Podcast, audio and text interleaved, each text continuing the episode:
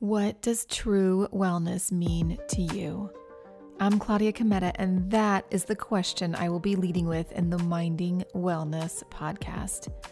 Each and every week, I will bring you experts who will share their personal wellness journeys and their insights into what it means to mind our wellness. Health is a state of body, wellness is a state of being. Let's dive into improving our state of being. On this episode, I talk with Logan Sneed. His story is so impactful as a stage 4 glioblastoma brain cancer survivor. Now, when I say those words, stage 4 glioblastoma, I hope that you realize that that prognosis is extremely poor. In the average case, the survival is 12 to 18 months. Logan was diagnosed at age 19.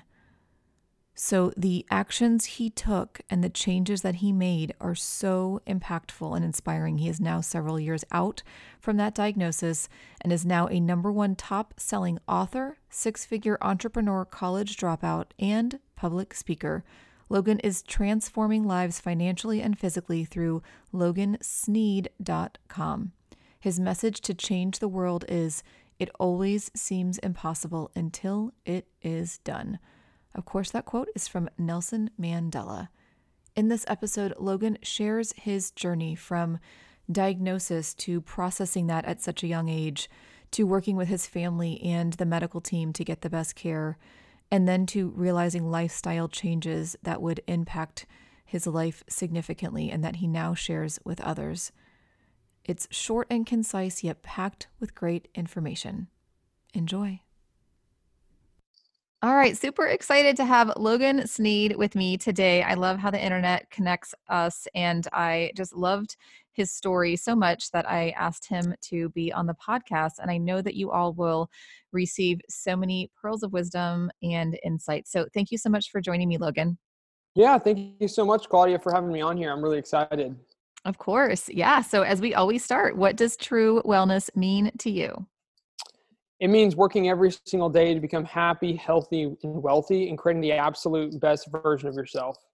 Yeah, awesome. I love I love the confidence in saying that. Yeah, and yeah. um, and I, I think that's part of it, right? I think uh, through what you've been through, you uh, can speak that solidly. So that was my first takeaway is just the solid answer. So I appreciate that and agree so much with your answer. So thank you for that. Let's go. Yeah, ahead- thank you. Yeah, let's dive into your story. It is uh, very inspiring, very impactful, and I don't know how many of my listeners um, know it. So I would love to just dive into basically the journey that led you to the work that you do today.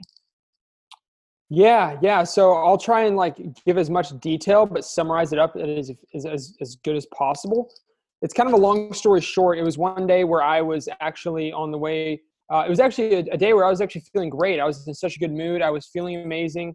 Uh, the day was going incredible, and I was like, "I'm going to the gym. All right, let's do it. Let's go. Let's go." And then uh, I was in such a good mood actually that I decided to FaceTime and call my girlfriend at the time for the first time ever. And I say first time ever as in I've never FaceTimed while driving ever in my life, and I've never even considered it until that day.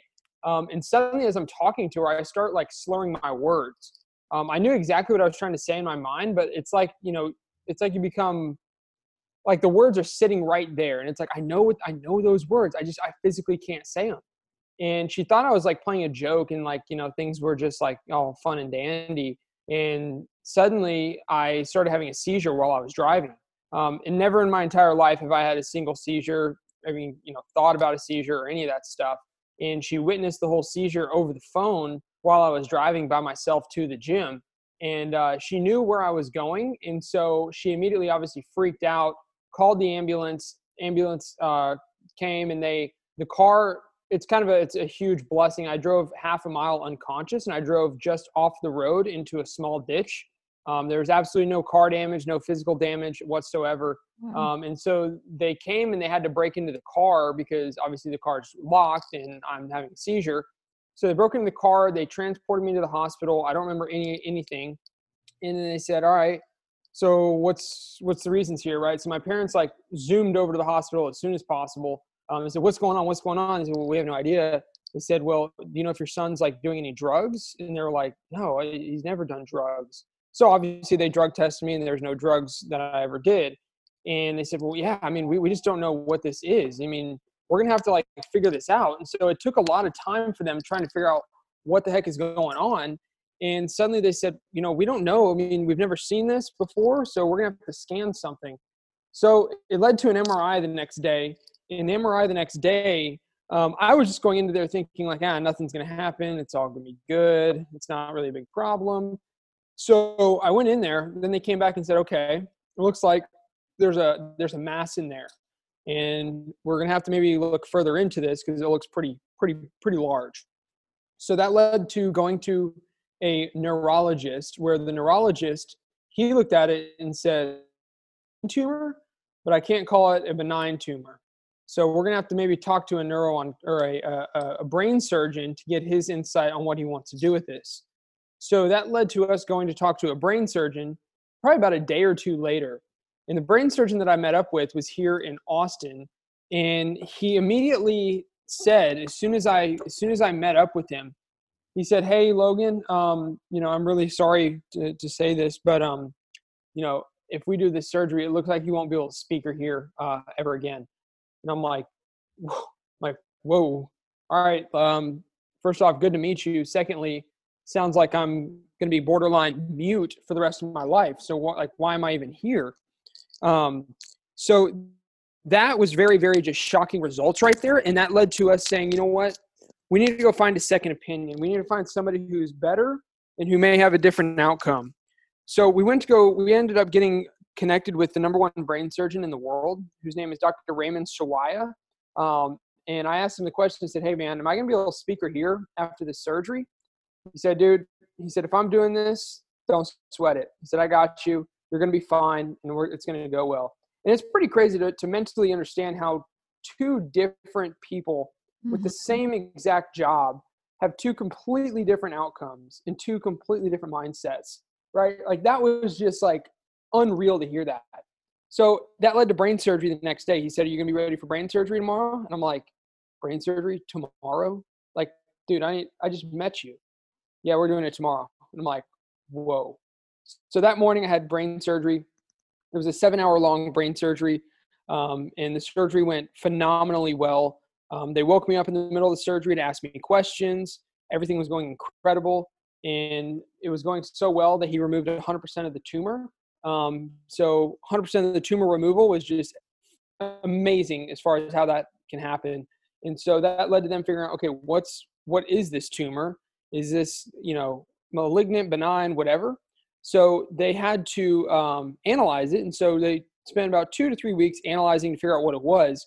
And they came back, and you know this led to the diagnosis. You know, I go in there, and uh, they said, you know, hey Logan, um, you know, it's uh, it's it's good to see you here, but uh, I just want you to know that this uh, this is going to be a stage stage four glioblastoma brain tumor, and uh, these things are you know very uncurable, and we you know are going to have a hard time with this one, but we'll do the best we can. And uh, they said they said, you know, I'm sorry to tell you this, but it looks like you know you have about one to ten years left to live, mm-hmm. and I'm like like what like one to ten years left to live? Are you are you kidding me? Like first off, why are like why am I here on earth if I have only one to 10 years left to live? I'm taking up time, I'm taking up space, I'm taking up money, you know? So, like, what am I doing here? And that immediately shocked me and just like 100% was just a whole different world. Um, and my dad asks in the middle of that, that diagnosis, says, okay, so what should we do about this? Well, you know, we're going to try chemotherapy, we're going to try radiation, we're going to do absolutely the best we can do, but you know, that's really all that we can do. And so my dad goes, all right, so are you telling my son that he could, you know, go have a beer and a burger and that's, that's, that's all he can do? And she goes, yes, sir. That's, you know, that, that's what I'm telling him. And so obviously when, whenever you get diagnosed and somebody says, Hey, you're going to be dead pretty soon. So goodbye, you know, go, go, go start carving your, your deathbed because that's, you know, your, um, whatever. Like, I mean, that's something that not not many people hear and i never thought in my life i would have anyone tell me that and i left there feeling like i added like 200 pounds of weight on my back um, and I was lost. I was done. I was like, I'm like, what the heck am I doing? So that led to a few weeks of going through chemotherapy and radiation. I went through oral chemotherapy and full radiation. And in that time period, I was trying to figure out in my mind, I'm like, there's something out there. There's something I can do about this. I know there's something more than a doctor, you know, trying to determine my life and all those sort of things. And so that led to me suddenly one day I was like out there paddleboarding with a friend of mine. Um, and this is probably about eight weeks after doing chemo, radiation, everything. And he was like, How's it going, man? You know, like, you know, hope you're doing well, yada, yada, yada. He's like, Have you heard of this keto diet?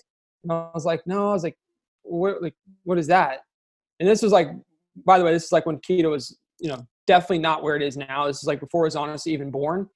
Um, and uh, I was, he was like, Yeah, I would look more into this. He said, This thing is very interesting on how it could help potentially prevent your tumor from coming back or potentially shrink other tumors and it could help you lose the body fat weight that you're looking to lose um, and it could potentially save your life. And i was like whoa. I was like this is interesting. I was like first off it could help me lose body fat right? It could help me potentially prevent tumor regrowth. It could potentially starve cancer. It could prevent full seizures in my in my life and it could literally transform my life mentally physically and emotionally. I'm like wow i'm like i i don't know what this is but i'm gonna figure it out and so that night I stayed up till like 3 a.m. in the morning, just like looking at this thing, like, all right, I was like, I don't know if this is gonna work. It may not work. It may work. I don't know, but I'm gonna do everything I can to make this work really freaking well. And so I literally started the next day, and then ever since then, I never second guessed it. I never, I've never been off of it. I've never done anything different um, to lose my results. And you know, it's been over four years now, and I've had absolutely no tumor regrowth.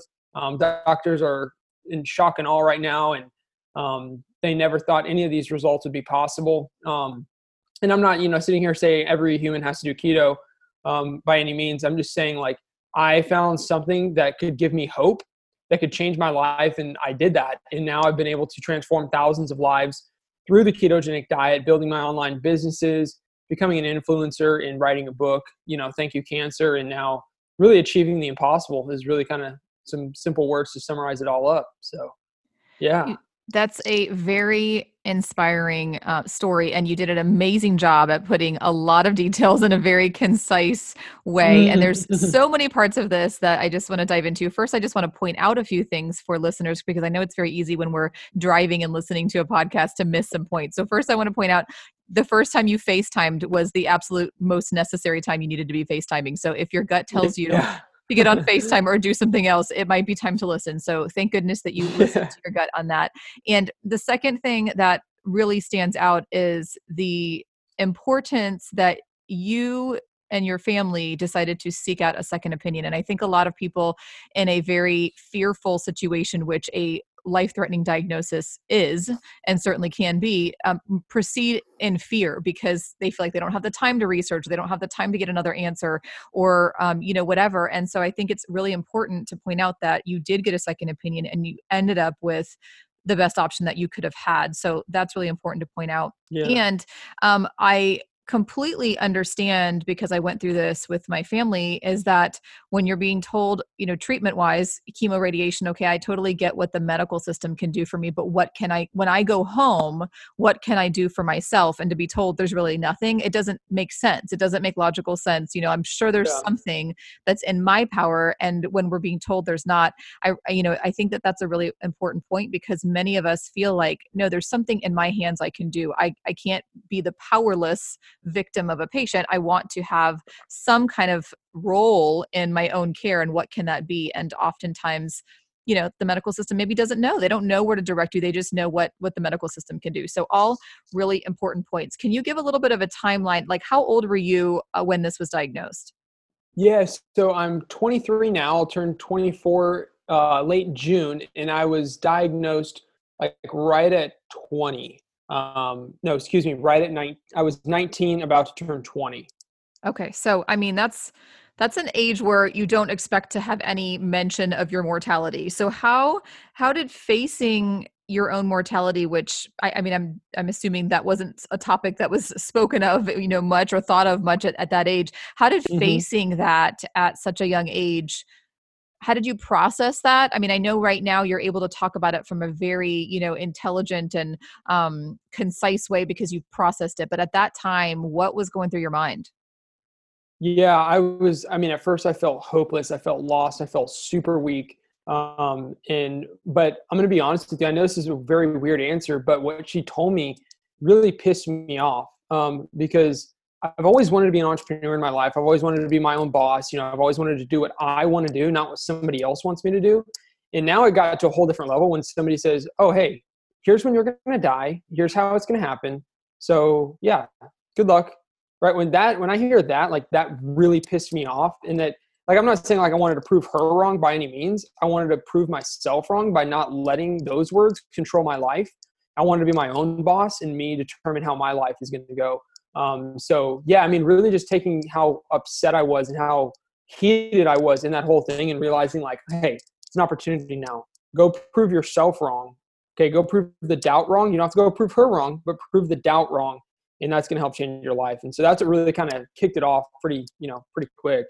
Mm, really interesting and and powerful, and really speaks a lot to where you were at at that point in your life. I think it would be easy to fall into fear and despair. And honestly, you know, it's um, it's interesting. I'm reading a book called Super Attractor by Gabby Bernstein, and in there she talks about sort of the scale of emotions and um, anger actually being a more um, higher even though it's not high but a, a, higher energy emotion than fear and despair. So interesting that that um, even though we don't typically think of anger as something positive but if we're in comparing it to the lowest which is fear and despair it's definitely better. So really interesting that that's um, you know what ended up propelling you and, and moving you up so really really super interesting. Can you take us through i don't know that all of our listeners know what a ketogenic diet is so can you take us through sort of you know and you can even take us through timeline you, you know you're you're being told by a friend to research it so you start researching it. What did you find about it? Did you actually dive into literature or did you just uh, how, how did you begin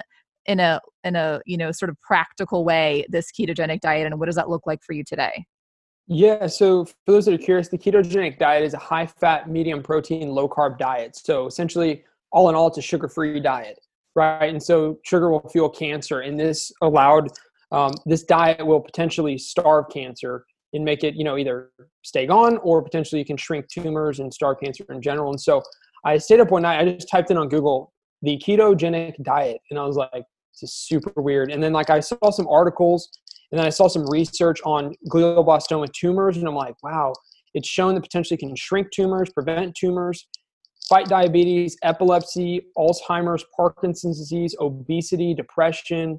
Um, I was like, wow, this is crazy. And I was like, my goal is to, you know, lose some body fat, beat brain cancer, feel amazing, have mental clarity, and achieve the impossible. And I'm like, whoa, if it's showing benefits in every facet that I'm trying to pursue, I was like, I gotta go do this. I have to do it. And so I looked, I was watching YouTube videos, I was just looking up articles and just trying to learn as much as I possibly could. Um, in, the, in the most simple way, because I'm by no means a scientist or any of that sort of stuff. And I just wanted to find simplicity in learning it. And that's really what I ran into. Really interesting. Um, and this is not a diet that you had heard of. What? How did it compare to what you had already been eating? So what? Because I, I think you were already you were already attentive to your health, correct? I mean, so what? What was the shift? What were you um, eating before, and how did this significantly change that? Yeah, I see. I thought I was being really healthy. Um, I was eating, you know, I'm not saying chicken, rice, and beans are unhealthy. They are healthy, but I mean, I thought I was doing well by the sense of I was eating about three to 4,000 calories a day. I was trying to gain as much size as I possibly could. And I definitely did that. I definitely gained a lot of muscle. I gained a lot of weight, but I was doing about a thousand calorie protein sugar smoothies. I was doing um, calories out the wazoo. I was doing way excess carbohydrates. Um, and I was really just destroying myself, not building myself up. And so I had a tumor there for six years, and I never realized that uh, that it was there for six years. And so every meal I ate, I was basically fueling it, fueling it, fueling it. Um, it got worse and worse and worse. And so when I did the keto diet, it's basically doing a whole 180. It's like a full reverse psychology almost. Like you're literally just doing, you're going from, I don't know, like you're going north, now you're going completely south. You're going south, now you're going completely, completely north. But it was a whole 180 in a completely different direction. Wow. Okay. Yeah. And you know, you thought you were doing the right thing with the diet you had, and that was just a matter of what you what you knew, and that's that's the that's the benefit of of learning we obviously don't know what we don't know so interesting that there there was that a much of a shift so take us through what your day looks like as far as diet so um, just for people to kind of get an idea because i think when i was researching your story do you also do Mm-hmm. intermittent fasting Yeah, I do. I do a lot of intermittent fasting. I do about 18 to 20 hours a day.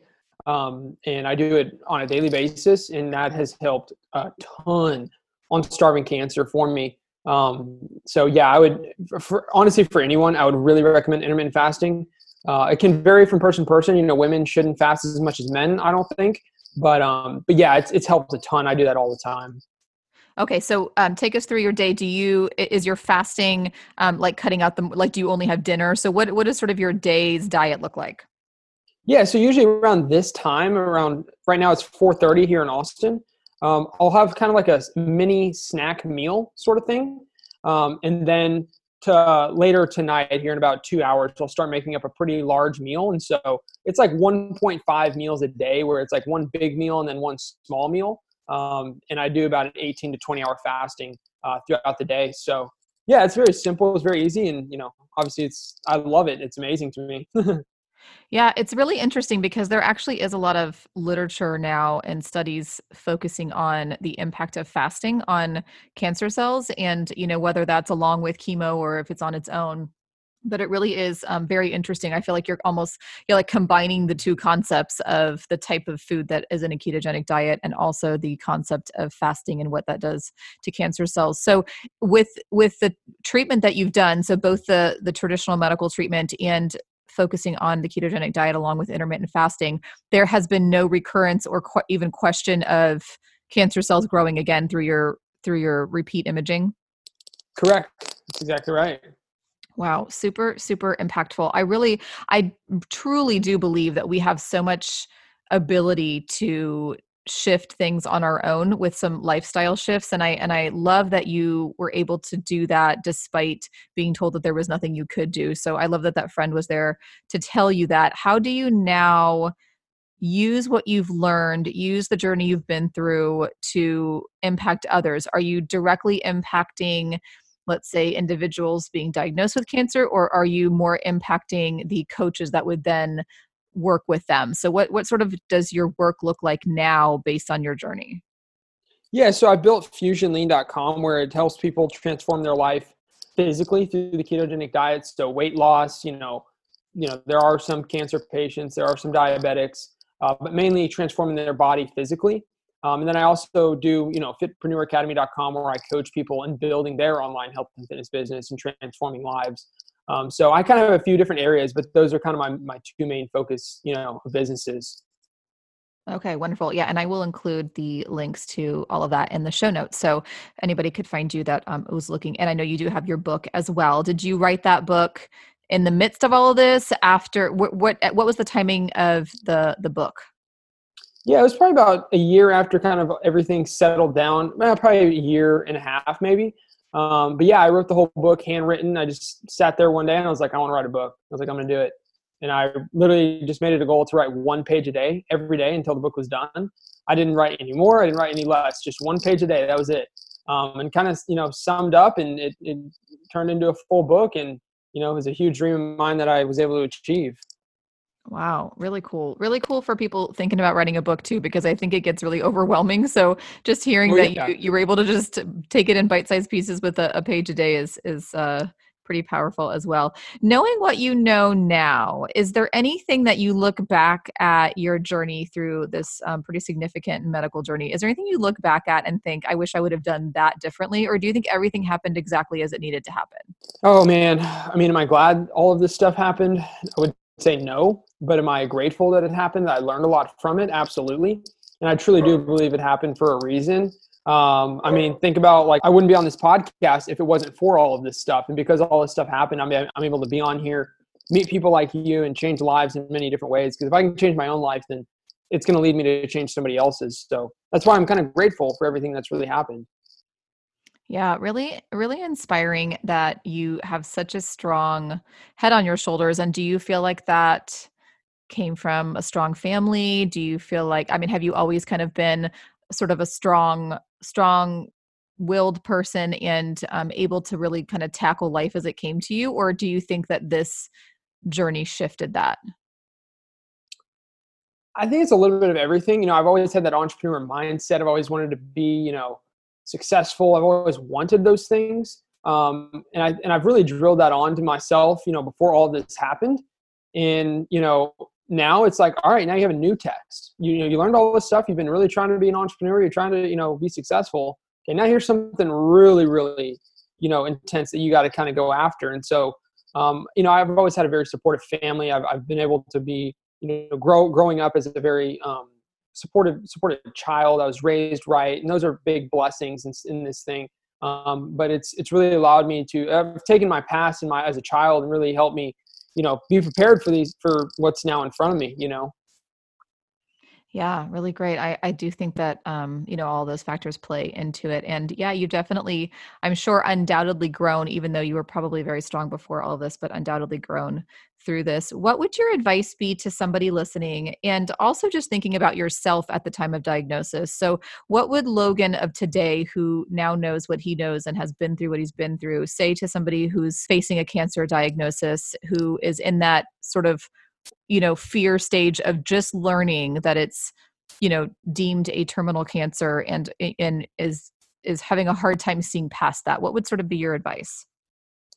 Yeah you know the quote that really changed my life is it always seems impossible until it is done right? Like that's that's the quote that really has changed my life in the sense of like we see things as horrible as they are but until we change our vision and we realize these horrible things in our life depression loneliness you know low self-worth you know self doubt whatever. Those are horrible things but those are some of the best things that we can use to create the best version of ourselves later on down the road. And those are things we learn. Those are things we build up and those are things that we realize are gifts. Um, so that's what i would really say is like you know understand that those are horrific things but it's a time for you to grow and you 100% can control these outcomes. You can control where your life is going to go it just comes down to you really believing in yourself and taking that action. Yeah, I think it's so important to really highlight that because I think that in that fear and despair mode, it, it feels like you have no role in this no way to be proactive no way to uh, you know from doctor to doctor's visit you're just dependent on whatever happens and and there's nothing you have control over and